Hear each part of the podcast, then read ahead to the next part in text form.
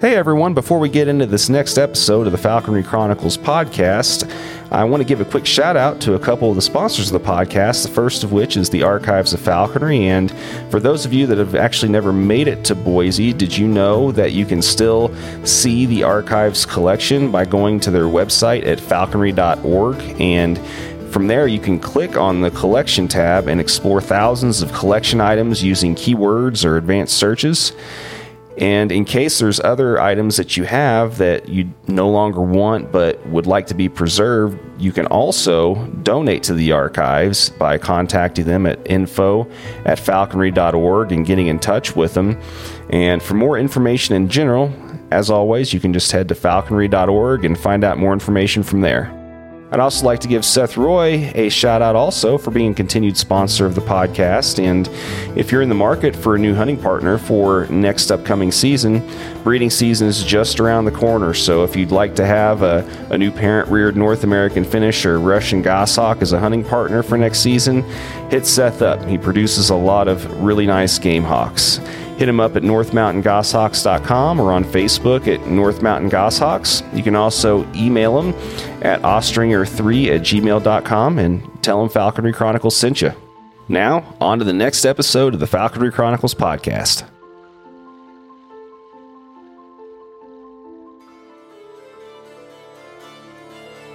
Finally, I get a little bit closer and closer, and I figure, well, I, I may as well flush because I don't know what else to do. And I, I have to go back to get my old, you know, telemetry out and figure out what happened to my bird.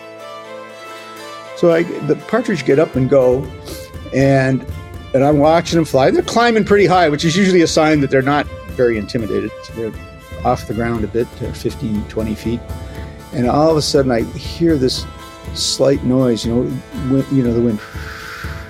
And here we are again for another episode of the Falconry Chronicles podcast. Thanks again so much for continuing to join me on these journeys. And this particular episode takes us back up north to Canada, where Martin Geleynse joins me is finally able to connect with Martin after not being able to at the uh, past NAFA meet. He's kind of a busy guy at those kind of functions, being the current NAFA president and all, but got a chance to finally connect with him remotely here and talk about all kinds of cool stuff and, you know, what it's been like for him to be NAFA president and, you know, kind of navigating a lot of the stuff involved with getting falconry legalized where he's at in Canada and different things like that. So, I'm going to go ahead and, as always, here turn things over to this conversation with Martin and hope you enjoy it. Here we go.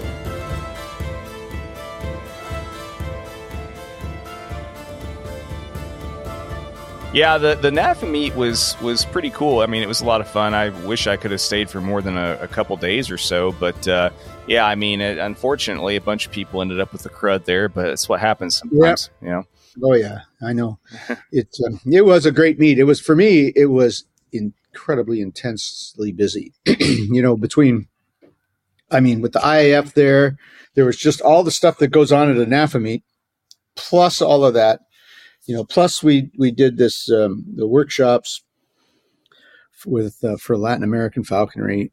It, it, it was just there was you know mostly at an NAFA meet, you know, there you have you go hawking, do this, you have an evening program a little bit, you know, you hang around. This one was all day, every day, all night. You know, it was just it was uh, I was exhausted at the end of it.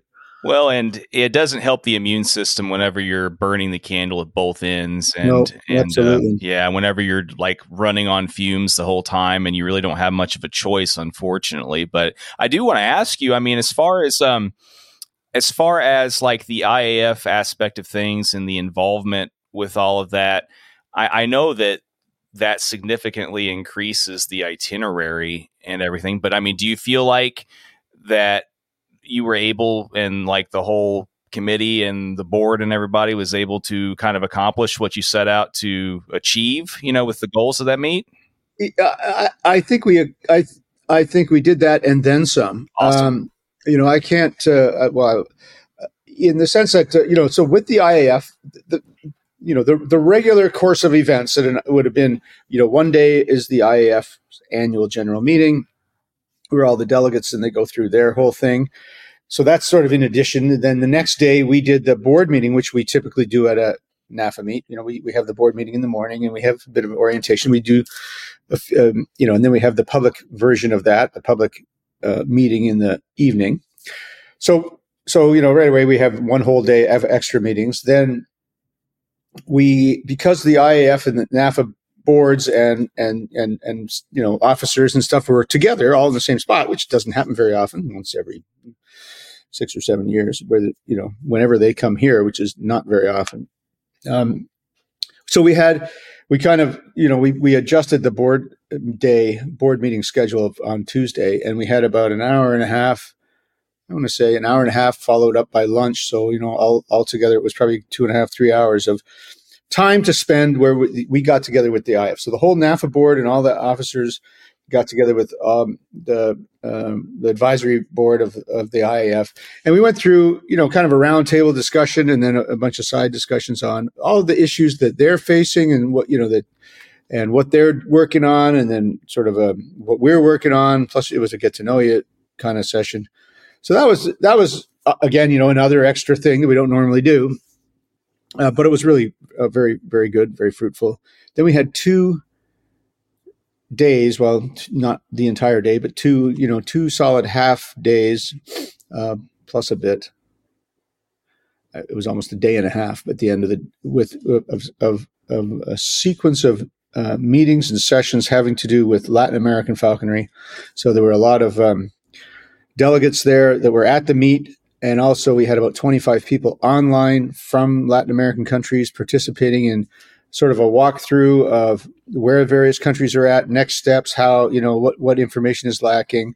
Um, uh, Brian Millsap participated in that uh, on one of the days and was able to present some information on you know raptor ecology and and the uh, um, how the, the impact of falconry take on wild raptors and based on the, all the research that he put together and the papers he's written over the years. So that was a, that was, you know, for a lot of the government officials that were on the, um, Zoom meeting, which we had government officials from about five or six countries listening to that. That was, uh, uh, you, you, know, we, we, we scored on that one, I think, in terms of boosting the credibility of falconry as a field activity in those countries where it is mostly unregulated or just starting to be regulated. And we increased the, you know, the credibility of NAFA, the IAF, the falconers who are working on this stuff. It just, the, you know, it was a really, uh, I think we, uh, hit it out of the park on that one. I would say. Well, good deal. It's nice to talk to people from other countries and and really get an idea of what they have to go through with their growing pains and the growth process and and talking to some of these countries that are still kind of in the infancy of of forming their rules regulations and all all that kind of stuff to get falconry you know legitimized and all that and i mean just for transparency's sake i mean that's one of the things that i wanted to to really kind of hit on with you today in this conversation was, you know, I mean, there's a lot of people that are, you know, sometimes skeptical and sometimes just, I, think, just don't overall understand the process of what goes into all of these different things. And, you know, I think that if if people really understood how much time, effort, energy, and work went into the collaborative process and getting all these things implemented and stuff, I think they would be a little bit more prone to you know support a lot of these organizations like NAFA and you know the their even their state clubs and things that I mean it's a lot of work. And and I think that I, I know for me I, I think that if if if there was a little bit able to be a little bit more transparency in some ways you know to kind of see you know how much work goes into it with a lot of people you know it would you know, like I said, it would at least raise awareness or at least appreciation, you know, for the job that that it is. I mean, it's a huge job; it's a huge undertaking. Well, well, it is. It is, John, and I, I and people uh, people very often don't realize a, a, few important things about the job. It's not. It, it is a process. It's a job that never ends, right? You, you know, even when you think we have the perfect regulations, we're done. We, they're perfect. There's nothing we even well, you know, they don't stay the same. The legal environment on which those regulations rest isn't going to stay the same. The politicians that supported them, uh, or the bureaucrats, the regulators, whatever, they're not going to stay the same. And so all of a sudden, you know, you, you, everything was perfect until it isn't. and then you have a, an issue to deal with. So there's that. You know, laws change. We we saw that in uh, you know uh, 2021 when the USDA said, "Hey, we're going to create all these regulations for care of you know keeping birds in captivity." Well, it turns out, you know, at the end of the day, we managed to, you know, get them to to leave falconry alone because of the way the act was written. But it, you know, one word different, and you know, we'd have been we'd had a big set of uh, th- issues to deal with, and and likewise, you know, um, I mean, there's constantly, you know, the reality is the regulations aren't perfect, and so we constantly have to work on them. So and uh, and at the then you magnify that by there's you know 50 states 10 provinces. I don't know how many towns and municipalities in every one of those states and provinces. It, it, you know it is a job that's never done. And and it can't it is and nafa no one organization can do it all. We need to have an effective falconry community that's really hooked together, communicates well, works at their different levels, you know, uh, and, and, people definitely lose sight of that. Um, I think that the there's an older generation of falconers that sort of grew up in an era where falconry was in many states not legal. And they have a keen appreciation for what it took to get it legal and why it's important to keep it legal and I don't mean this is not disparaging, but you know, if you grew up in a situation where it's always been legal and you've never known any different, and every state around you is all legal, then it, it seems like well, that's just you know, you know, it's it's not threatened, and um, and there's there's nothing to work on. It's you know, it, it's always been that way. It's always going to be that way, and unfortunately, I am seeing, you know, in my position, some erosion of that. You know, states where falconry and provinces, actually one of the my favorite provinces, where there's been some retraction, some, you know, a new set of civil servants or regulators don't have, you know, didn't get all the communication from the falconry community that their predecessors did. And they start thinking, well, why do we have this regulation? Let's change this. Let's add this restriction. Let's, you, you know, so uh, it's very important for um, uh, all all falconers to take that step seriously. Make sure your state club is viable. You know, support NAFA. Those are things that um, you, you, have to keep it up because um, when we have a problem, it's too late to build the organization that you need to solve it. You have to have it there. sure. to be fun. Yeah, yeah, yeah. No, hmm. I, I, I totally agree. And, and I mean, whether or not you're pro like entities or government or this that or the other or whatever your stance is on on a lot of different things i mean you do have to have a majority voice i mean it's just reality and um, yeah. yeah. and and if you don't have that you're kind of shooting yourself in the foot one way or the other i mean that being said there's like i said there's just so many people that i think that don't realize just how many different wheels in the in the cogs or, or cogs the wheel, a, cogs and wheels, so to speak, or what, however you want to, whatever saying. Yeah, you know? it, it is a complicated process. Yeah. It is a complicated process. It has to take place at multiple levels. You know, there's there's in the in the U.S. there's federal regulations, then there's state regulations that have to mirror those. So you're operating at multiple levels. You know, the process to get state regulations enacted is can be in some states very complicated. Some states a little easier. You know, in Canada there isn't federal regulations too many. There's not too many federal regulations, but every province has a different set of regulations that have and a different process for modifying them. And so it, it gets kind of involved and technical. I mean, you have to understand how the process works, and it doesn't matter who's in government at the time. It doesn't matter what political parties and they generally speaking, falconry has been not too partisan. We, we don't we're not heavily affected. You know, uh, in general, I think wildlife management has stayed out of the partisan fray a little bit. So you you know you tend to get, but there it's a machine to get these things done. You have to you know make proposals they have to go to public comment they have to you know there's rules around uh, the comment period and the consultation process and all the rest of that stuff and you have to know those things uh, uh, otherwise you don't you, you, you won't get there. And and and re, re, people need to understand about falconry. You're in it, of course, and you've been doing it forever. All of the things that we do seem perfectly normal and perfectly reasonable. And who could possibly have anything against them? But if you look at falconry in the from the you know from the point of view of any other wildlife related activity, and I don't mean I don't care if it's hunting or bird watching or camping or any, anything that uses natural resources. You, you know, falconers for a small group, we have hit we we have hit way above our weight class. We have gained for ourselves a set of regulations and rules and and privileges, frankly, abilities to use natural resources in a way that no other group can. Like you just name me one other group that can go climb a nest, take an animal out of the wild, and bring it home. Like nobody can do that. you know, most people they can't even keep wildlife in captivity, regardless of where it came from. Not only can we keep wildlife in captivity, we can go and take it from the wild. You know, then you know things like an extended hunting season and all the rest of these things. If you think about all of that and the regulatory process that went along with it, captive breeding and selling of things that are wild by nature, if not themselves wild animals, that is quite a stack of legislative successes that almost no other group has managed to accomplish. And maybe maybe they haven't even tried. But so that's what it takes to sustain falconry. That's quite that's a lot of complicated legislation. And it wasn't easily it's not like we just somebody just knocked on Congress's door and said, "Hey, we'd like a few regulations, you mind?" And they said, "Sure." That's not how it went. you know, that's um, so there, there's a lot there, and and I think that we need to be thankful for the and protective of the regulations we do have because we we've we have a lot of privileges that other wildlife users couldn't touch.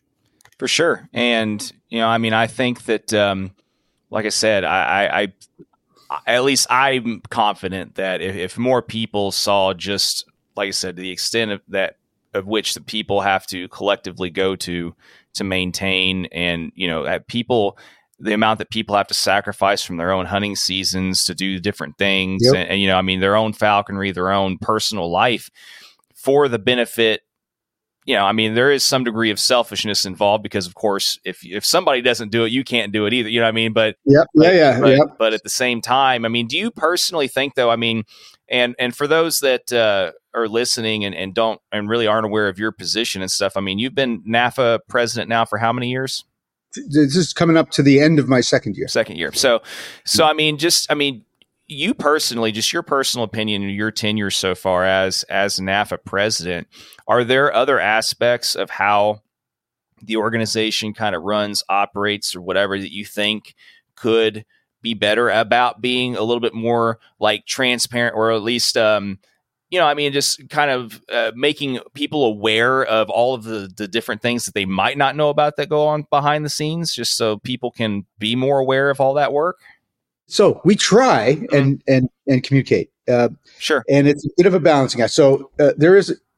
Uh, people would be amazed to know how much is going on. Sure. You know, every yeah. board meeting, I give a little update of, you know, well, okay, what happened in the last two months? And usually I have to go quickly look at my emails and, you know, what have we been working on?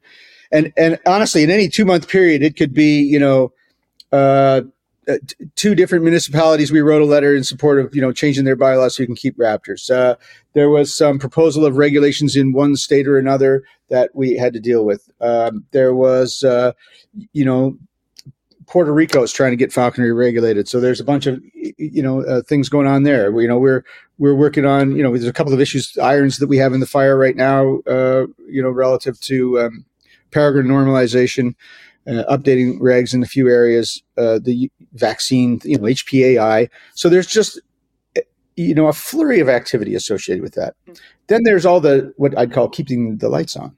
You know, there's the Hawk Chalk has to get out, the journal has to get out. There's, you know, uh, money coming in and going out. Membership databases have to be updated. All kinds of things. So I try and communicate, and I know others do too. If you over communicate, We if I start blasting out emails every week to the members, sure, more and more of them hit unsubscribe, right? they, and they and they yeah. do that, and so it's like, all right, so you have to you have to be careful, and and uh, and, and and and there's a limit to how much you can communicate and actually get people to absorb. So there is an awful lot of the, I would say, you know, I try and you know go once a month, and I'm often more than once a month in in reality to communicate to the members through emails, which is one of the better ways to communicate complicated information. There's only so much you can do on Facebook, mm-hmm. uh, for example. and uh, Hawk Chalk, you know, comes out much delayed. It's a very, it's not real time communication by any stretch.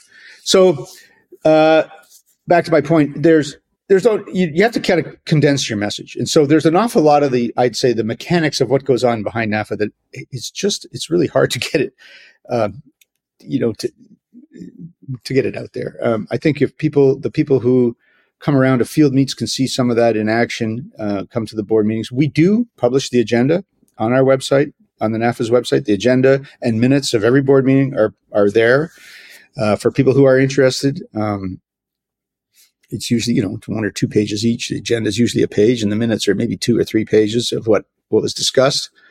Um, and you know, but that even that only tells half the story. That's that's the board meetings. You know, there there are a lot of volunteers that NAF, that make NAFA work, a lot. Uh, you know, from the there's you know treasurer and assistant treasurer, membership secretary, assistant membership secretary. You know, general counsel. Uh, there's a um, a legal team, you know, three lawyers. Um, uh, there's a publications committee, and of course, Dan Milner. I mean, if I listed them all out, I'm sure there's 20 people there. That sure, yeah. You know, medical team and all the rest of it. There's there's a lot. It, it takes a lot. Yeah. To, to keep going, you know, uh, and to be able to respond to the issues that that that happen, and they they do happen. You know. yeah, for sure. And just to clarify, I mean, I'm not implying that there isn't an effort made or there isn't any any transparency at all or no. anything. But that being said, I mean, it, I mean, it is what it. Like I said, there's there's all yeah. kinds of other things that I know that it would be almost impossible to be able to consistently touch on just because of all the different things that are constantly in the works. But yeah, I'm just curious from your perspective. I mean, you know, like I said, I it pretty much answers my question, though. I mean, yeah, I, I, yeah. Yeah. it's a little bit like watching a sausage get made, right? Yeah, you know? yeah, yeah. it's yeah. not always pretty. yeah, yeah. No, I, I'm sure, but, uh, but I mean, well, I'm, I'm glad that it, you know, it sounds like you pretty much, you know, were very optimistic and, and very pleased with, uh, the turnout and and the results, you know, from the from the meet and everything. I, I mean, I'm glad to to hear that. Oh, I and, think it was a great yeah. meet, and uh, I mean, and they're all great meets. I decided, you know, when I became Canadian director back in 2013, and I'd gone, I went to two or three meets. By the time I got to my third one, I was probably it was before I was vice president or anything like that. I thought to myself, you know, I'm never going to miss another one of these. Like I, I'm just not. I'm. Uh, this is it's um and I'll say this to you know all of the people who are listening who have not been to an meet or have only occasionally been to an meet, uh, it gets more fun the more you go because the more you get to know people from all over the place. You know, not even just not not even not just the United States, but United States, Canada, Australia, the UK. People come from every NAFA meet has a pretty decent international contingent, and um, there's the, the regulars. You get you just get to meet such a great bunch of knowledgeable people that you know once you once you you know you've got some familiarity there it, you, you just don't you just don't want to miss another one. You don't want to miss it you know? Yeah i mean it's um I, I, wish that logistically with the way my life works and especially with a lot of them being on thanksgiving week and stuff i, I wish that i could make more personally and in yeah. some ways. Just like i said for me and, and the type of career that i'm currently in uh, you know, it's it's hard to consistently make those yeah. things, but you know, yeah, every, yeah, every you know, everybody's yeah. situations are different. But all that being said, I mean, I I want to kind of start talking a little bit about how you know your your falconry's been going recently. I know at the NAFA meet you mentioned to me that your season was going to be pretty much done.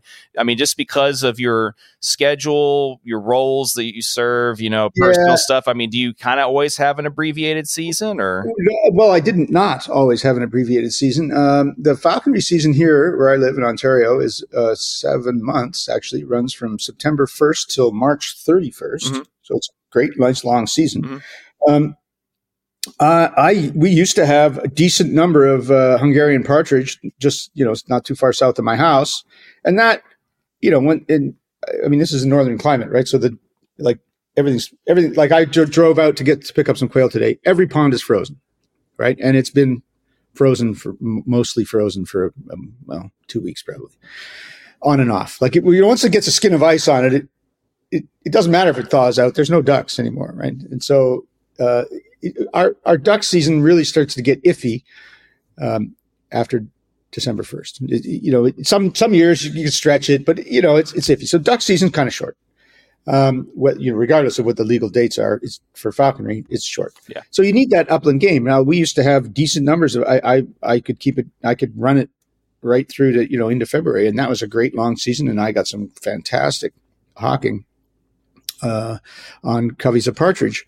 But uh, because of you know changes in agriculture and the intensification, pesticide usage, probably mostly, there are no partridge left here. Um, I could drive seven hours, and and in three days, I might be able to get a flight, you know, uh, out in eastern Ontario or two.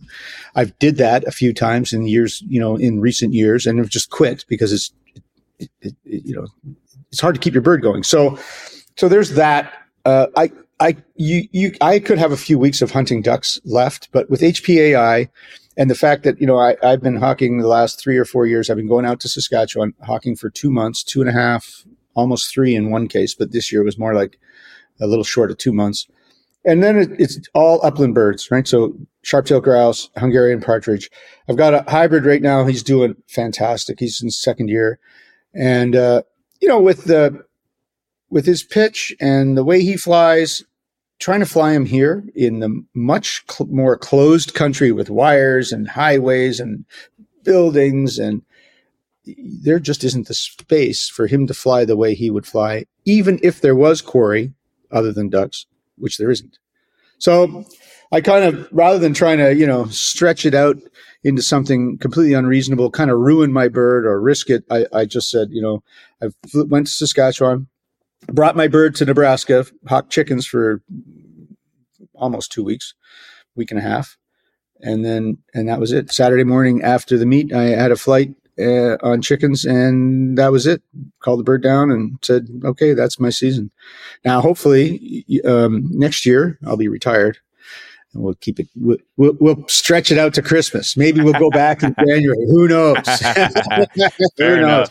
Fair because enough. I got to tell you, I'm coming down. I had the best season. This past season was probably my best season in probably 25 years of hawking, and That's it great. was not yeah, until I had a really good female peregrine back in the 90s on on uh, Hungarian partridge. We just had a blast.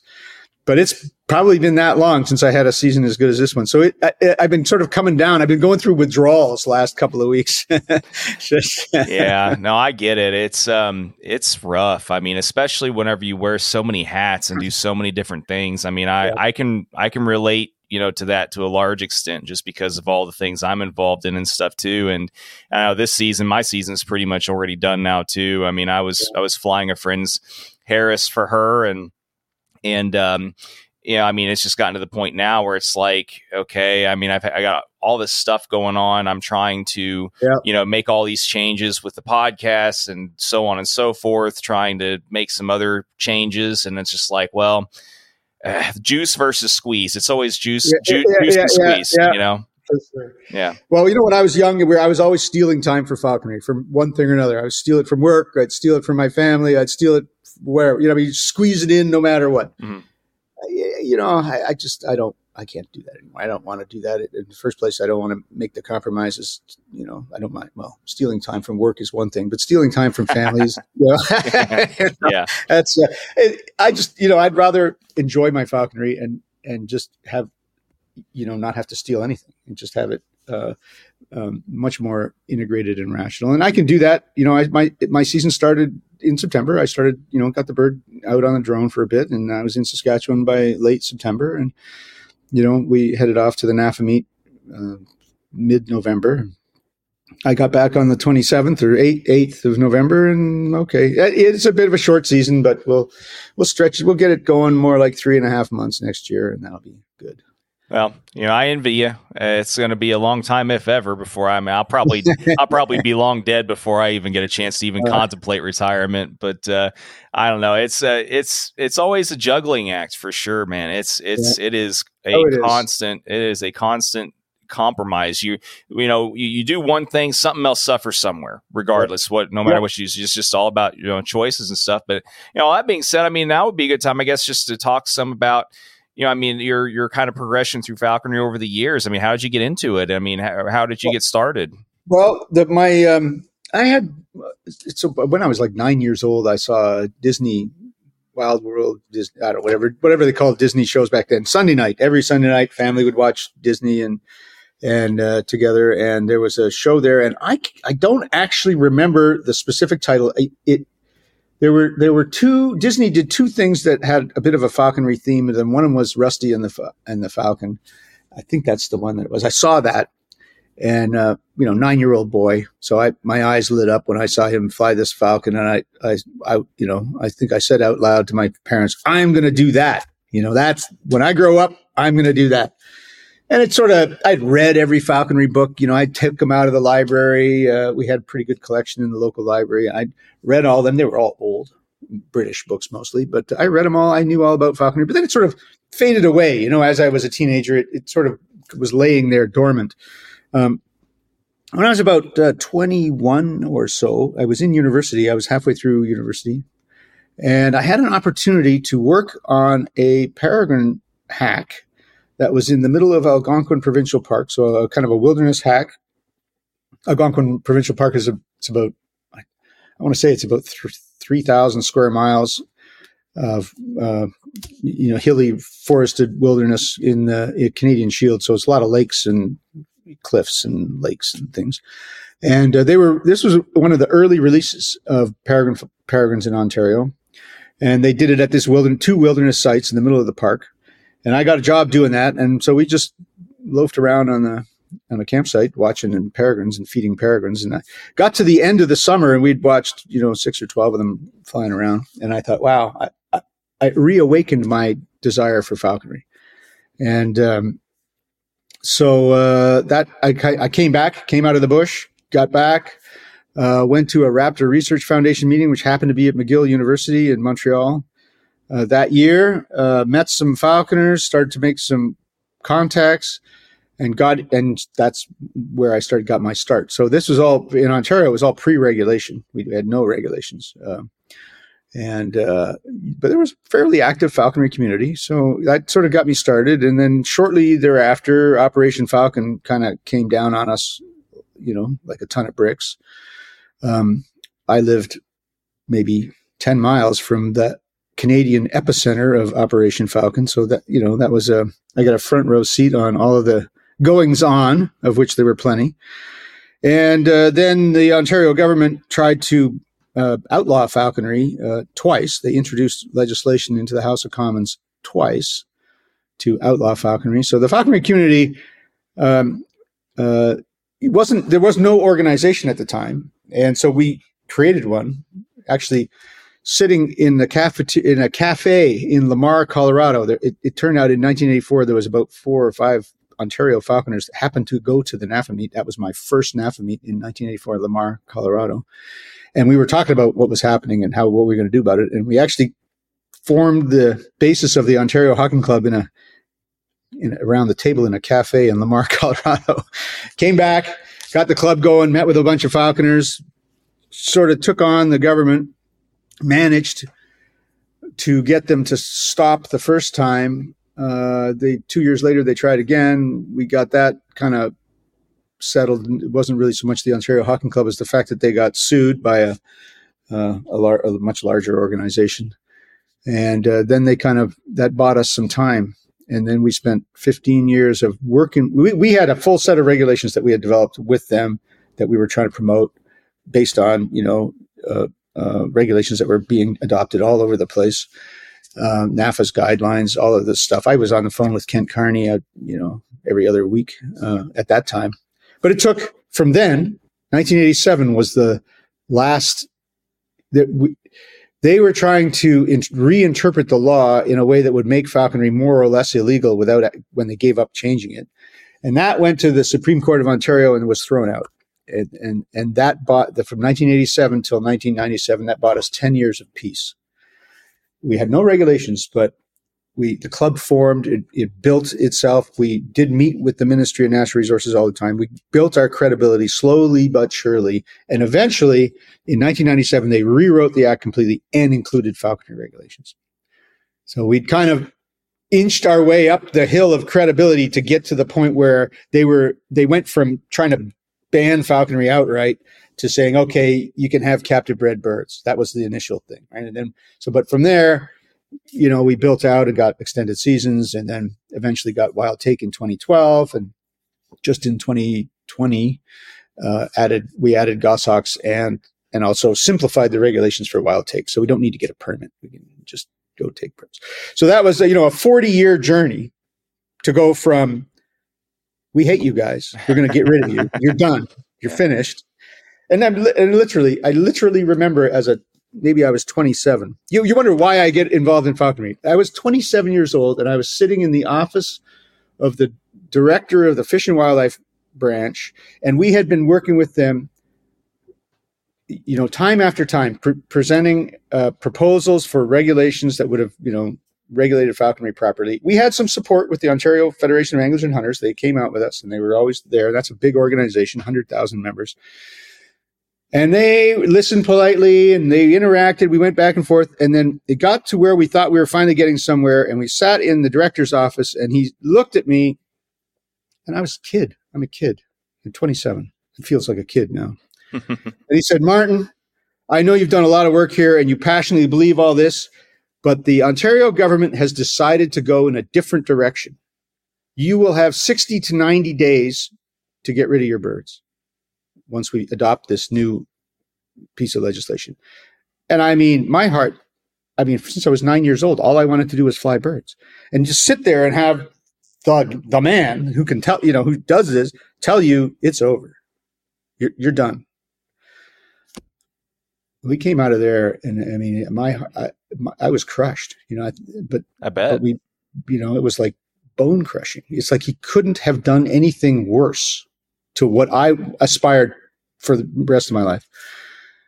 So, you know, we, but we, we put together a plan. I mean, we were up at night writing letters to every single member of parliament from every party there was. You know, we got meetings with as many. We motivated the members. We, and we, and we stopped them. You know, we, we created enough doubt on the part of other people that they, that they didn't do that. So, you know, that's, that's why I think keeping these, you know, making sure you don't get into trouble is a good idea. That's why, you know, all the things we talked about earlier about making sure you're, you're on the right side of the regulations, because when it's bad, it can be really bad. Right? Sure. So anyway, to, the bottom line is going from that in 1987, six ish, to 2021, having basically all a wild take of all the birds we wanted, extended seasons, uh, you know, and probably I would say having maybe one amongst the best relationships with our government, uh, um, that uh, that that falconry clubs can can have. I mean, you know, it's a really strong relationship. That's a that's a big turnaround, and uh, took forty years to get there of continuous effort. But yeah, but the result is falconry is safe. Yeah, you know.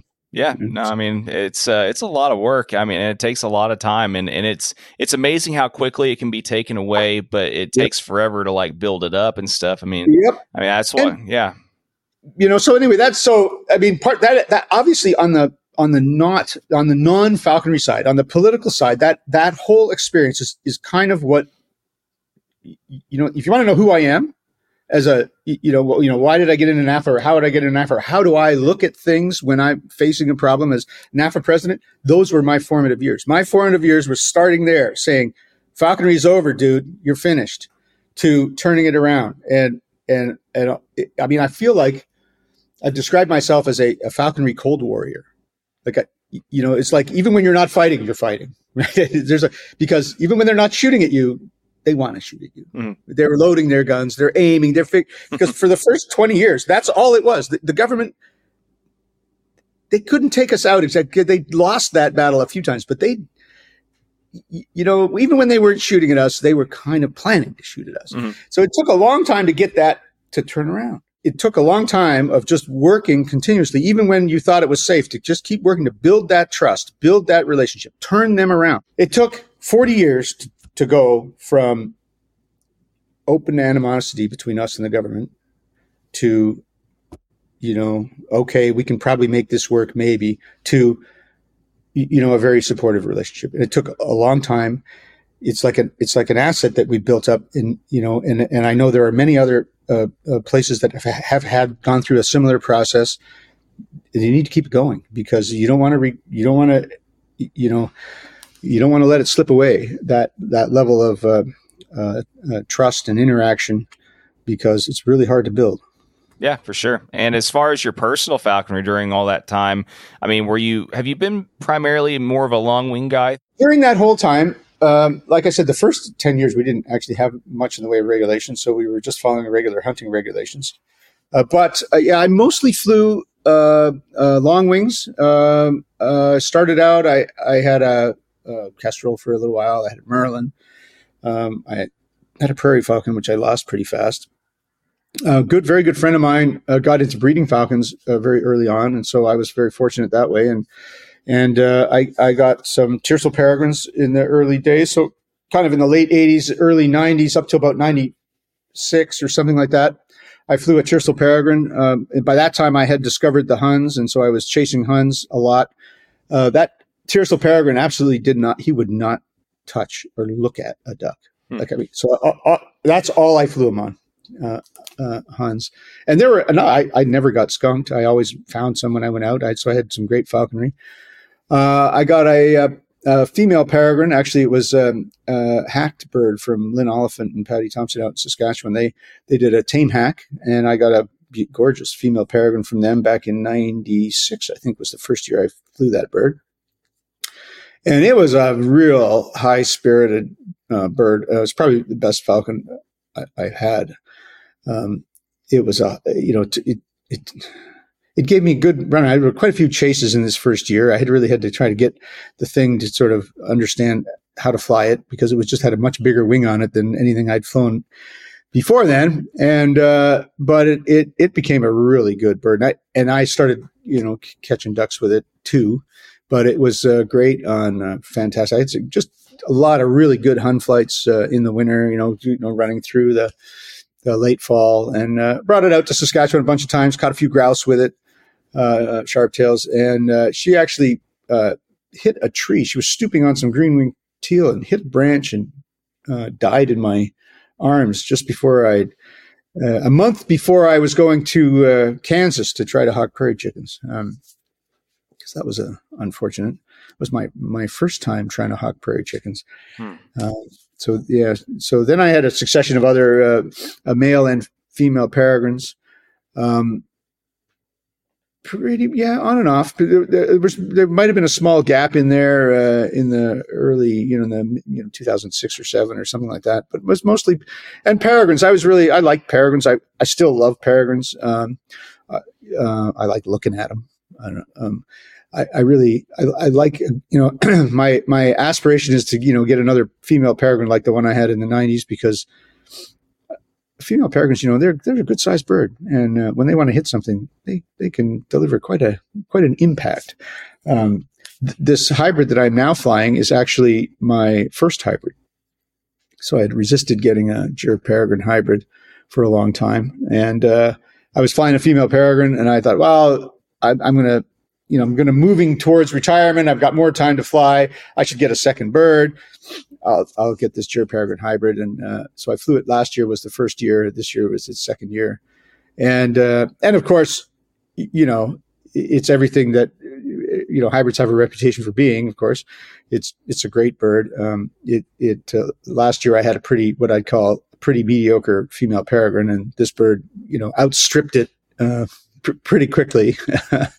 and, uh, and this second year in its second season, it is, like I said, I think I've had my best season since since the '90s uh, with this bird. Um, yeah, yeah. My uh, my license plate uh, is Peregrines, P E R E G R N S.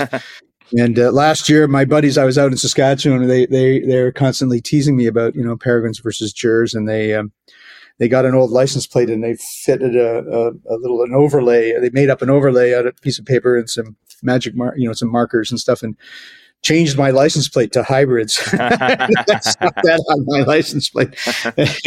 Took a little while for me to notice, but yeah, it's always slick whenever your buddies put that that uh, kind of obscure license plate frame or something around there as a joke, and but you don't realize what you've been representing for about months, you know, like yeah, months on end. Yeah, but yeah. oh, that's awesome. It sounds like you know you've you've for the most part have had pretty decent falconry around your area. You know, I mean, unfortunately, I mean, it's, it's a it's a common theme. We we can't ever talk about it we can't ever talk about it enough. You know how much we're all losing land and, Oh, and yeah. quarry and everything else. But Well, uh, it's got to the point where even the ducks, like I, my my falconry had converted. Like the last couple of peregrines, they were it was all duck hawking. I was that's pretty much all there was. So it was duck hawking, but even that got to the point where I was coming back, you know, from out west and trying to fly my burden and, driving two hours to find, you know, a duck setup that I could actually take because, you know, houses were going up or factories or the ponds were drained or it was just it was just getting harder and harder. And i was driving longer and longer for worse and worse setups you know setups that you you know i, I was driving by some of the places that i used to fly now you know when you get used to hawking out west in much bigger country and you, know shaking my head Ca- could not believe that i used to actually fly a bird here you know it's pretty tough and that's just partly population growth and and all the rest all the rest of it you know For sure. Well, I mean, out of all the different experiences and stuff that you've had throughout the years, I mean, this is always a tough question for people to really kind of recollect, think on, and and kind of pick. But I mean, what are your uh, like one or two like most memorable hunting experiences that you've had, or stories, uh, flights, anything like that that you can think of? Well, I can tell you one. Uh, I'll tell you one, and it was at a time when we were um, we were sort of in the thick of uh, you know the the, the, battling for falconry, uh, and we had a reasonable amount of opposition here in Ontario from you know from the anti-hunting types that really just didn't want us to have birds of prey and didn't want to make it legal to hunt with them, and and uh, leave alone leave alone take them from the wild. That that that would have sent them into a tailspin. Um, so we were, you know, and the, and the government was reluctant to move on that. So that was our context, our environment. But there was good Huns around, and I went out one day. It was very cold, you know, snow on the ground, clear blue sky, crisp. I, you know, and it's, it's probably around minus 15 Celsius. So, you know, I, I guess zero ish Fahrenheit, you know, uh, kind of a cold winter day, and uh, I spotted some hun- big cold one area where we have really big cornfields. So way out in this cornfield, I could see a couple of dots, little covey of partridge up there. So I think, okay, well, this will be good. Typical of the corn rows, you know. You, you, I would, I, I, I put my um, plastic cup on the road, so when I when I went on, I could walk back to the cup and go straight up the corn row to get to where the to get to where the Huns were. And I had my dog with me, and um, so I started. I put the bird up, and it was like you know that very light breeze and light air, and I started walking out and walking out, and and I kind of couldn't see my bird. I, I, kept looking up, and I, I can't. I could faint. I think I hear a bell. I think I hear a bell, but you know, and, and the dog meanwhile is is running, and so that while I'm doing that, I kind of lose my place. So now I'm out in the middle of this cornfield. I'm way out there, and I can't see my falcon, and now I don't really hear the bell anymore either. And I'm thinking, oh, am I in trouble? What happened here? Meanwhile, I look over and the dog's on point. And I'm waiting and I'm thinking, so, you know, I finally I get a little bit closer and closer and I figure, well, I, I may as well flush because I, I don't know what else to do. And I, I have to go back to get my old, you know, telemetry out and figure out what happened to my bird. So I, the partridge get up and go and, and I'm watching them fly. They're climbing pretty high, which is usually a sign that they're not very intimidated. They're off the ground a bit, they're 15, 20 feet. And all of a sudden I hear this slight noise, you know, wind, you know, the wind. Mm-hmm. I look up and I can just see her just teardropping, just still way up there, come down on, on them. And by the time the Huns realized they were in trouble, they were probably 30 feet up and she came underneath down and just sucked one. It was a stoop and scoop, you know, sucked one up and just carried it way up and she, she landed way, you know, way far away from me. She was probably 250 yards out in the field where she came down with this thing. That's how long it had taken her to get in there. So it was just a gorgeous classic flight on a beautiful day. And I'm sort of booking my way over there, kind of getting to where, you know, across the rows. And I, and I get close to her and she's just standing on the, and I wish I had a camera because she was just standing as pretty as you could be, all folded up nice with the hun on her feet, looking at me, watching me walk up. And I get there and she walks off the hun, jumps up on my fist. I pick up the dead partridge, you know, open it up, break it open where I'm walking out of the field and there's steam rising off this partridge. And I just had probably at that point the best flight of my life at that point. And the thought that ran through my head is, you know, there's people who don't like this. they want to stop this. There's people I have to deal with. I'm going to go Monday and go deal with people who want this to end. Right? Yeah. And it was for me. It was just a high, you know, just in context. I mean, it was a beautiful flight, but it also had this sort of context around it that just it was just that made it uh, such a contrast. It was just such a contrast of how at its best how beautiful falconry can be. And and honestly, I think I wanted to tell all those people that have been giving me such a hard time that if you knew anything about it, you would love it as much as I did. Yeah. Yeah, and I think yeah, I all that I really ask for people that are really skeptical or don't understand it is, you know, I'm always kind of um, personally, I always I kind of feel like I'm kind of like, put your money where your mouth is. Like if you really hate this so much, then yeah. then you at least have to be willing to experience it yourself. Come see it.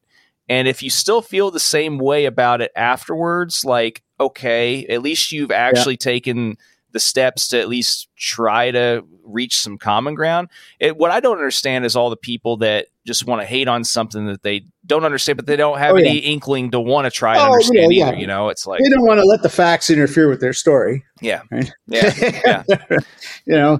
But anyway, that was that's that's one. I've I've been fortunate. I've had a, a few other flights like that. I had a similar flight where, again, you know, I don't. Well, funny enough, with the this hybrid, I had a a, a, flight where I, I couldn't find the bird in uh, on uh, uh, just in Nebraska on prairie chickens in, in um, similar to the telemetry kind of hit glitched on me and all of a sudden I, I couldn't see anything on the GPS. I couldn't, and my bird had gone off to chase something, and I didn't know where it was. It was the same idea. And eventually, I got the, the telemetry working, and it and it said the bird was right above me. And all of a sudden, I look up and I can see this tiny little speck that I wouldn't have seen if I didn't know to stare there. Of course, and uh, I was three quarters of the way back to my truck to get the telemetry to figure out what had happened to my Falcon. And I had to run up and down all these hills, get to my truck. I was exhausted, you know, gasping, almost ready to throw. I had to go run all the way back to the field and flush.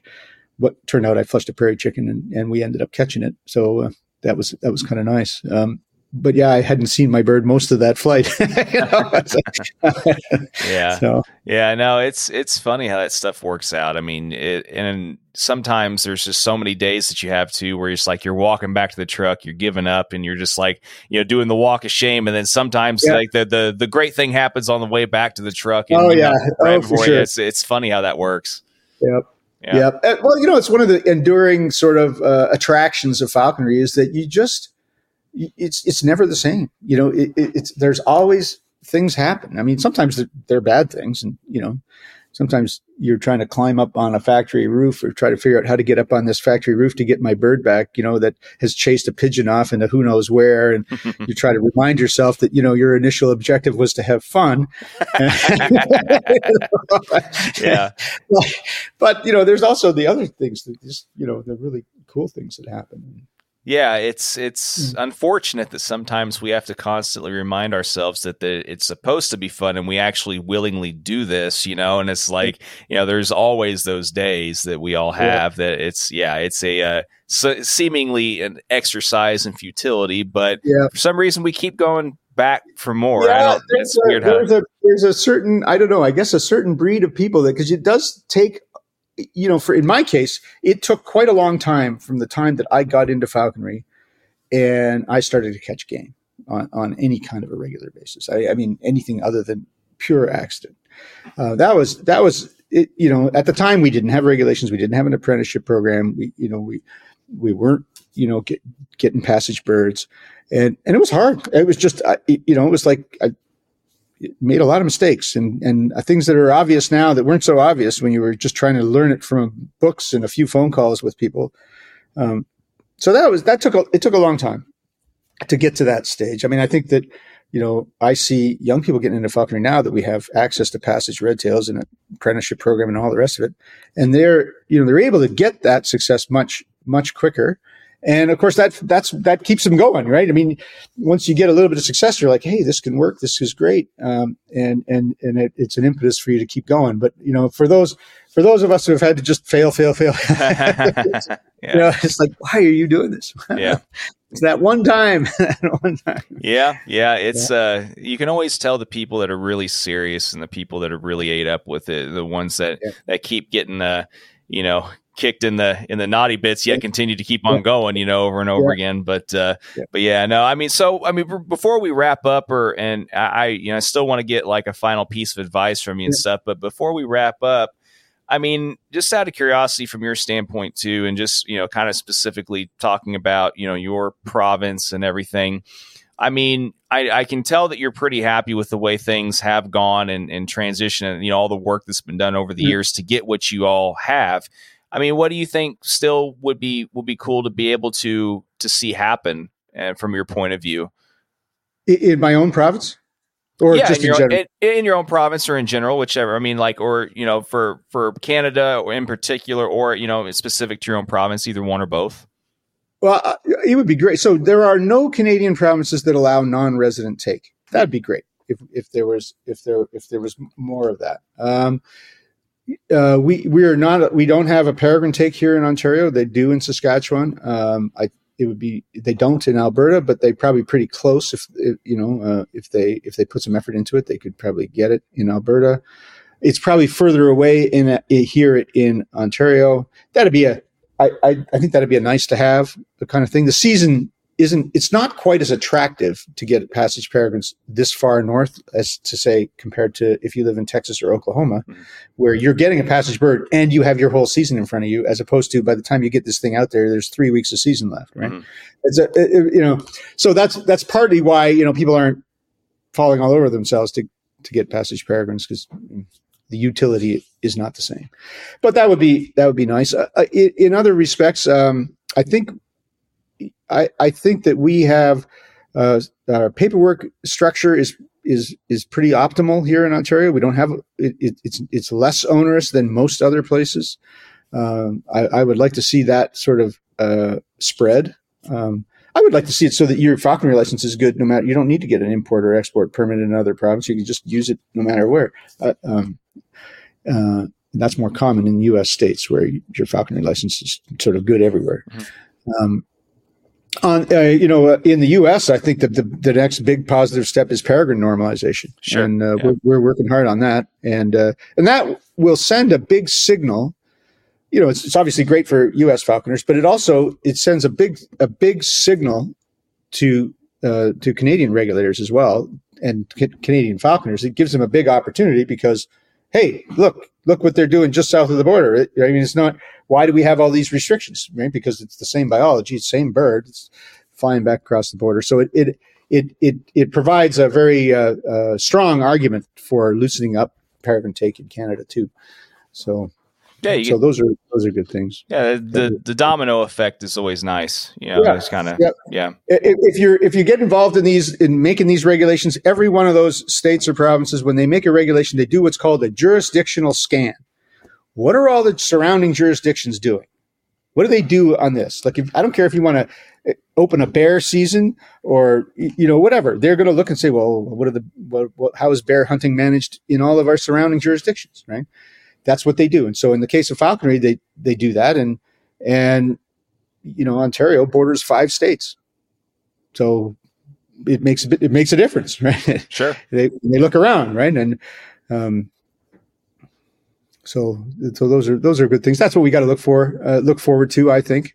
Um, I, you know, in terms of challenges, I think that the what we touched on earlier is the the challenge that I, you know, if I could send a message, and we have been sort of going region by region and talking to all the different state club and provincial club presidents and and and leadership, and uh, just to get you know to exchange information back and forth. And but one of the things that I would say to all falconers is you know that the that the challenge in the coming years is going to be to look out for that erosion of the privileges that we've built up because of ch- changes in the regulatory environment, um, changes to to hunting in general and falconry in particular, and some of the maybe some of the uh, positive relationships that we've built up over years are going to those people are retiring there's new people coming in. Many of the new people that come into these wildlife regulatory agencies don't have a hunting background right? They used to all be hunters and fishermen. Now they're less and less of them have any experience with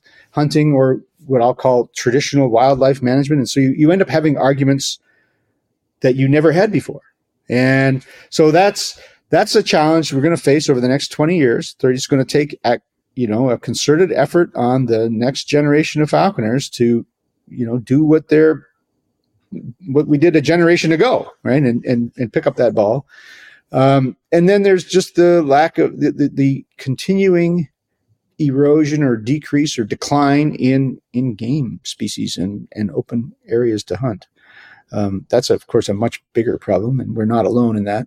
Um, NAF has been making partnerships with uh, many other conservation related organizations it, so that we can all kind of work together uh, and get you know, laws that are favorable. You know, RAWA is one, the Farm Bill. There's all kinds of you know things that need to happen to, um, if we're going to be able to hunt 50 years from now. I won't be hunting 50 years from now, but you know, anybody else is going to hunt 50 years from now, then they're going to need need that stuff. I mean, to be fair, I'm probably not going to be either. So yeah, mm. but uh, well, I mean, that, that's like I said, it's a lot of good information, and and I appreciate you, you know, like I said, being willing to share and you know just kind of talk about what some of your personal experiences were like and and everything today, and um, you know, I mean, that's that's some good I, I think people need to to continue to hear, you know, what some of these challenges are going to continue to be, and and um, you know, I mean, I don't. I've I've said this before. I mean, I don't know if people so much. I don't know if like take it take things for granted is a good way to put it, but there's a lot of um, lack of, I don't know, like kind of empathy in, in, a lot of ways, like with the way things are around other parts of the world because we don't live it. You know, I mean, like that's why yeah. it's been so eye opening for me to see how things work in these other countries, you know, South Africa and and yeah. you know like Mexico and and everything. And and um, you know, people need to understand that you know it can it can go away very fast. Yeah. Oh yeah, and and you know there are well, and you you, you know you talk to the Europeans and they they lost what we have, mm-hmm. and, and they they lost what we have, and and uh, they feel it acutely. And uh, you know, we we have it pretty good. I mean, we have we have our issues, and you know, I, I think uh, one I was talking to one person, I, I think it might have been a U.S. Fish and Wildlife Service official that said, you know, there are a lot of falconers that think we're one lawsuit away from nirvana. that's a that's of course a big exaggeration uh, on a couple of levels, but it also kind of speaks to the fact that a, a lot of people don't realize really how good we have it. It's not to diminish the issues we have and not to diminish the fact that we need to work hard to make sure we don't lose what we have. But it could be a lot worse. And all you have to do is look at almost anywhere else in the world and you will see it worse. You know, one of the things why I, I really wanted to do something for Latin American falconry is it's like North American falconry was 60 years ago. And they have a lot, they have such, they have amazing raptors, unique quarry, they still have lots of open country. But they don't have the legal environment that we have, and in, in some of those countries, it, it's it's it's a big it's a heavy lift. It's a big stretch to get to where they would need to. There are some countries in South America where hunting is illegal. Period. Mm-hmm. Right. So uh, you know they got it, but there's other countries where it's a, it's a doable thing, and and of course, just like you know, it, it, it's like the world it's you got to think of it as your neighborhood. Right? If falconry is legal and recognized everywhere in the world, well, then the chances of you know them trying to wipe out falconry here is, uh, why would that happen? Why, why would this be the first place on earth that they would wipe out falconry? But if falconry is only legal here and it's illegal everywhere else in the world, well, y- you can see them coming. Yeah. You know, so why do we want to help Latin American falconry? Well, partly because we can and we should, and we should help each other, and partly because if we help them, we're helping ourselves. Right? Yeah, of course. Yeah. yeah. No, I mean that's uh, like I said. I think that's a, a pretty good, you know, sentiment to to kind of come close to ending on here, and and you you know already gave some good advice and stuff. But I mean, is there any last final? you know thought that you have or any last thing that you want to mention before we we call this good or anything or uh, I guess I uh, I could put in a, a plug. I'm going to pick up on what you said before. If I if I if, if you know if you think about all the things that it takes to make your falconry viable, of course you need to get out in the morning. You need to get up in the morning. You need to train your bird. You need all that stuff. You need to buy the right equipment. All that stuff. But but what you don't see is what it took to get you that falconry license, to get you the extended season, to get you, and and you know the only way to get that and keep that is is not everybody is going to be active on the legislative front. Not everybody's going to be the editor of the magazine. Not but but you can support all those activities, right? I mean, join your state club, join NAFA. Those are little things. There, there's it's like less than a tank of gas. You, you know, uh, it's not that much, and uh, you, you, know, get involved if you can. It takes a lot of people to make an organization work at the local level and, and national and otherwise. But that so my my closing thought is don't lose sight of the fact that that that your falconry rests on the shoulders of a lot of people that went before you, uh, and you need to make sure that they that those that, that those organizations are supported, or you or you want to have it. Perfect. Well, I mean, hopefully sometime I can make it up that way. I've been, I've actually never been to Canada still. Um, yeah, oh, really? yeah, it'd be really cool to be able to make one of those meets up there. Sometime. You should, you should. You will, you'll see some great falconry. Uh, they're still out, out in, in Saskatchewan, Alberta, and parts of Manitoba, the West, generally.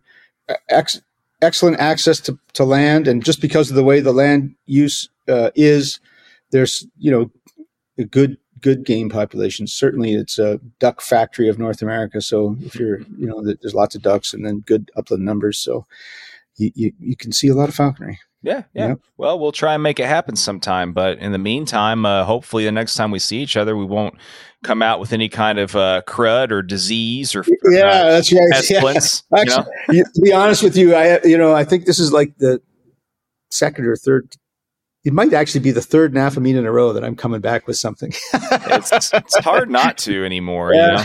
you know, yeah, yeah, I mean that that big of a gathering where you're around so many people at once. I mean, yep. you're gonna get sick. I mean, yep. I, I've I. I try to pop vitamin D and Zicam before I, I you know, yeah. kind of preliminary medication type of deal uh, before I do those things anymore. But um, sometimes it's still just not enough, unfortunately. No, no. But, uh, well, it was worth it. I, I, would do it again. You know, um, eventually you would think my immune system would be able to handle it. I think it's the third time I've had COVID. Yeah. Yeah. Well, I mean, it's, it's, it's, well, I tested. So this is the second time I tested. So it's for sure the second time I had. Yeah. I for but, yeah I for sure had it too. Probably three, but I mean, after yeah. the second time, I was just like, well, you know. Yeah. Well, I was the only reason I I wasn't even going to test, yeah. but then uh, I'd heard I heard that somebody somebody else from the NAFA meet. I was talking to somebody else who went there and said, "Oh yeah, half my family tested positive for COVID," and I thought, "Oh," and I happened to have a COVID test left over. I said, "Well, okay, fine, try it." Sure enough. yeah, yeah. Well, you know that's how the cookie crumbles. But uh, yeah, yeah, great. But it's been it's been great talking to you. I, am I'm, I'm well, glad that we finally got a chance to to make this happen. Yeah, and, and I apologize for making it take so long, but uh, I still haven't. I know you inter- you talked to Mark Williams and and uh, Lynn Oliphant. I haven't had a chance. To just been so busy with the meet and just mm. coming down after the meet to just I got to listen to those yeah. podcasts. Yeah. Well, I've got, I've still got like 30 episodes on the shelf that still need to be published, believe it or oh, not. Oh, yeah. And, and, wow. and, I'm trying to, um, you know, I don't know if you heard the recent announcement or not, man. By the time that this comes out, I'm sure everything will be well underway with it. But, you know, I, we're basically uh, porting things over, kind of branching out on my own now since things, yeah. you know, and, and all that kind of stuff. And um, so, you know, things are going to kind of keep going, hopefully, in a, in a good uh, yeah. you know direction. And um, let's go ahead and end it then, and we'll call this good. Like I said, thanks again, and and appreciate you. Yeah, well, I appreciate you uh, having me. It was it was a lot of fun. Yeah, awesome, Martin. I appreciate what you're doing. Well, um, I appreciate you all and and all the work that continues to go on too. So uh, until next time, all right. All right.